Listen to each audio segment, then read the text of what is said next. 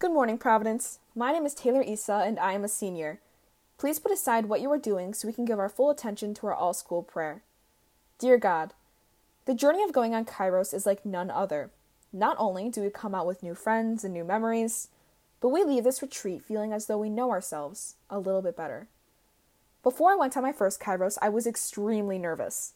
I didn't know what to expect, and quite frankly, the unknown of it scared me.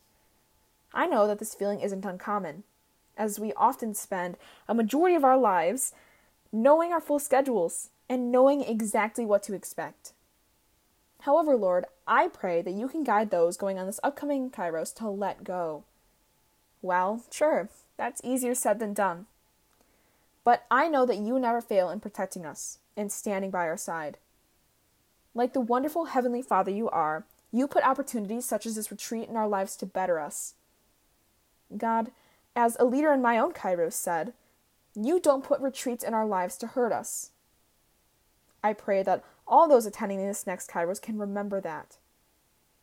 For the rest of the Providence family, whether you've been to Kairos or not, I ask that you pray with me right now for these individuals who are going on this retreat.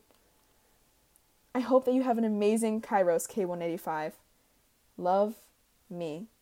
Now, will you please stand and join me in reciting the act of consecration to the Sacred Heart of Jesus? Eternal and ever loving Father, I offer you everything I do this day my work, my prayers, my play, all my thoughts, my time with family and friends, my hours of relaxation, my difficulties, problems, distress, which I shall try to bear with patience. Join these, my gifts, to the unique offering which Jesus Christ, your Son, renews today in the Eucharist. Grant, I pray, that guided by the Holy Spirit and united to the Sacred Heart of Jesus, my life this day may be a service to you and to all you send into my life, so that we can continue to respond with love to the mystery of your call to be your special people. Amen. Heart of Jesus burning with love for us, inflame our hearts with love for you. Please turn to the flag and recite the Pledge of Allegiance. I pledge allegiance to the flag of the United States of America and to the republic for which it stands one nation, under God, indivisible, with liberty and justice for all. Have an awesome day, Providence.